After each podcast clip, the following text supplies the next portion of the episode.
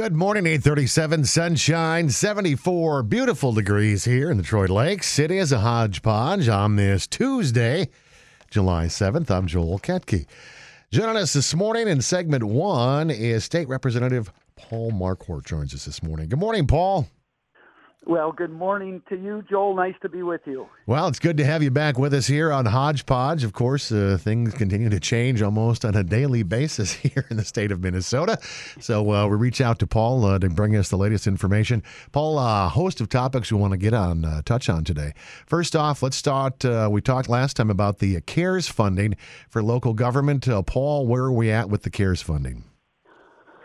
You bet. The last time we talked, um, we hadn't quite got that done during the special session we had, but I had mentioned that the governor was probably going to announce it, and he did a couple days after that. So that's official now. Cities and counties know what they're getting, and that's you know part of the 2.2 billion dollars that the federal government uh, sent out to uh, the state of Minnesota uh, through part of that CARES funding, that national bill about half of that is going to go out to local units of government. And so that the formula is set. And so this is to uh, fight expenses, take care of the expenses on the fight of COVID-19. But also another important part of it, which I really pushed for as we worked on the bill, was to make sure we get dollars out for economic support. So dollars out to businesses impacted by the COVID-19. And so Becker County, for example, is going to get about $4.2 million. The city of Detroit Lakes about 714000 uh, They can spend dollars out of that to help businesses impacted by COVID-19. So if they've had to close or they've even had uh, less customers than the year before, this is a way for cities and counties to customize economic development grants and programs and get those out to those businesses who have suffered the most. So I really excited about that part, um, besides just handling other things. So that's going to help our local units of government uh, provide that funding to our law enforcement, our first responders, you know, firefighters, nurses, and so forth who are, you know, on the front lines of the COVID-19 fight, but also to get important dollars out to businesses who really need relief. Paul, uh, we also talked about the bonding bill. Uh, where are we at with the current bonding bill? They're negotiating. Now, uh, I think on uh, Friday, uh, which will be the 10th, the governor is going to announce that we're going to have a special session on July 13th. And the bonding bill is one of those things being worked on right now. I hope we can still get that. There are a couple very important projects for uh, Becker County, uh, the city of Detroit Lakes area in the uh, Becker County Museum, and also the Heartland Trail. So those are important projects that uh, folks have worked really hard on, and there's a lot of public local support for those projects. I'm hoping we can keep that funding in and get some funding to those programs. But the bonding bill is important. I mean, you, you've got these are projects that will put people to work. Interest rates are low right now. Contractors are hungry, so prices are coming in fairly good. And so this is the time where we need to invest in long-term projects that benefit our state overall. Paul, you talked about that bonding bill uh, and also the uh, the special session. That kind of leads me to my next question about the governor and emergency powers. What do you think is going to happen here on the 12th? I think uh, what has to happen uh, is the governor, since we're not in session, has to call us back if he wants to extend his emergency powers another month. He wants to extend those powers. So uh, unless both houses, both the House and Senate, vote to not allow him to do that, it will continue forward. And I think that's what's going to happen. I think the Senate will vote against providing the powers and I think the House will vote to continue that, which means it will continue for another month. But, you know, I just think right now we're in a stage where, you know, everything is moving in the right direction. And a lot of the executive orders that were put in place were to really build up our capabilities uh, in, you know, ICU beds, um, personal protection equipment, ventilators, testing, so forth. We're there. We can do that. And I think at this point, the legislature uh, has to have more input in that process. Paul, the uh, Mankato City Council voted uh, last night to uh, require people in public to wear face masks. I think they're one of, not one of the, but uh, some of the cities have, have gone that route. And now we're hearing that uh, the governor might look at something similar. Paul, I'm just going to put this out there to you. Uh, obviously, outstate Minnesota, things a little different than the metro area, places like Mankato, St. Cloud, larger population centers. Paul, is this something we're going to see as a statewide mandate where people have to wear masks in public? First of all, I like to see things on a regional basis. You know, kind of let each area look at how things are affecting them. But here's where I'm at is that if we can prevent the governor having to dial back down or close businesses again, uh, I would support mandatory face mask wearing in public spaces. I mean, you, what you're seeing around the nation is all of these cases going back up again. Now, that's not the case in Minnesota right now, but in all these other states, you're seeing that. And even a major retailers, those that represent Target and Home Depot and some of these big chains, went to the National Governors Association just the last couple of days and said, please require residents to wear masks because they're worried about what happens in their retail and the fact that if if this doesn't happen, they're going to have to close things back down again, and that's the last thing I want. Now, personally, I wear a mask when I'm in a public place, in a business or in church or wherever. I wear a mask, and it's not so much to protect me; it's to protect others. You know, as uh, so the you know the droplets and that don't get into the air, and it, to me, it's kind of consideration for others.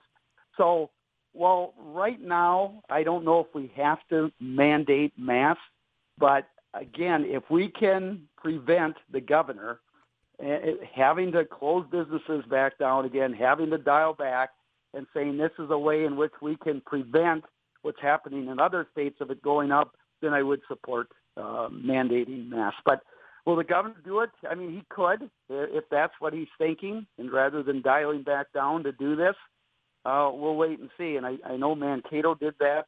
Uh, was that last night, Joel? I think it was. Yep, last, last night. Yeah, so I mean, each and, and I have no problem with that either. Each locality um, with local control taking that upon themselves if they want. I don't know if we're quite there uh, to have to mandate statewide, but uh, again, if it prevents us from having to dial back, uh, I certainly uh, would rather have that than closing businesses back down again. Joining us on the phone this morning here in Hodgepodge is State Representative Paul Marquart, District 4B House Representative. Paul, uh, you know, we're talking about this COVID 19. So this thing hit in March, and nobody really knew what was going on on a national or regional level. Uh, the governor put his order in place. Minnesotans kind of got through it. So did other states. And now we're seeing Texas, California, Arizona, states that kind of reopened early because they didn't have the numbers are now seeing a resurgence in COVID 19 positive testing. Some of that's due to the number of tests available, but obviously we're seeing some resurgence also in New York. Um, again, we are trying to follow the protocols put forth by the state and we don't want to have another shutdown. Paul, just as you look at things across the country, uh, we're in a pandemic like nobody has ever seen, certainly not in your lifetime or my lifetime. Trying to disseminate the information on how states and regions should move forward with this has really been uh, some critical thinking here for everybody in the Midwest. Absolutely. I mean, we're not out of the woods yet, and you know, people have to realize that. And you know, right now, the numbers look good in Minnesota, where we at one time were you know around 250 uh, use of ICU beds. I think today the latest report or yesterday was 125. That's good. I mean things are moving down, deaths are moving down, cases per 100,000 moving down. All of those are correct, but we can't let our guard down. And I know you know like after this uh, July 4th weekend, what I'm hearing is that there was a lot of people adhering to, to things, social distancing and so forth. But you know, just with that type of a celebration, uh, it's it's just probably impossible to completely do that. And I know the state's saying it's going to take two or three weeks to kind of see even what July 4th meant for folks. But you're right. What we're seeing in other states is this is going back up, and they always talked about kind of a second surge, but maybe not happening until fall. And in a lot of these states, it's happening earlier. So I just think we have to keep a real close watch on things. Uh, you know, continue to practice the social distancing and covering your mouth and not going to work if you're ill and all those type of things. Just kind of those general things. And you know, I wear a mask when I go into a, a building. I uh, I just think um, it, it helps protect others. Paul, you talked about the fall, which leads me to my next question. Obviously, school kids uh, were out in mid March, did not return, did the uh, social distancing and e learning for the rest of the school year. Now we're uh, midway through summer, unbelievably, looking fall in the face.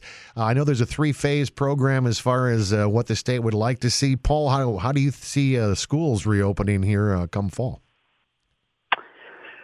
The state said they'll be out by July 27th with with the guidelines and to what a local school districts can do. And as you alluded to, they can either go, you know, the three options right now that they're supposed to prepare for is either totally in-house, a combination of in-house and distance learning, and then a third one just distance learning.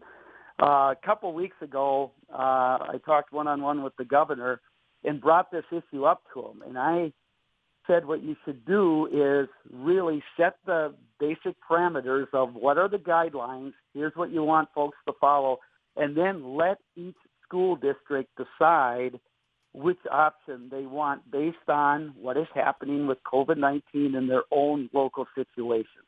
So I'm, I'm still hoping that's kind of what happens. But what I think will happen, and I'll, I'll go back to teaching in the fall uh, too, uh, I think it's going to be a combination. I, I really do because I'm looking at social distancing, and in my classroom right now, there's 30 desks.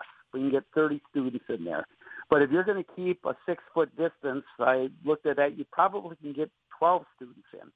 So I think you may, you know, be going somewhat even in shifts where you've got one group coming in in the morning and then you clean everything up, disinfect, and then you bring another group in and so it's going to be somewhat of a combination of in the school and probably some distance learning. That's what I kind of see probably is what's going to happen. But I do think it's important, as I said to the governor, is let each school district decide. Don't do a one size fits all, just kind of a blanket approach.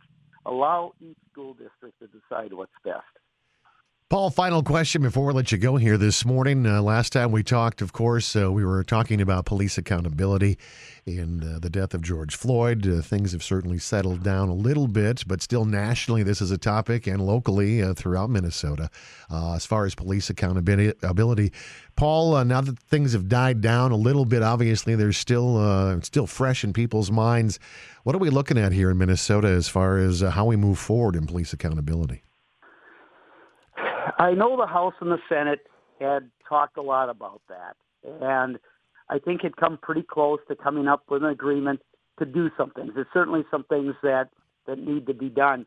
Uh, the big concern that I have had is that making sure that it's not a one size fits all approach. And the the police reform bill that came up in the House, I voted against.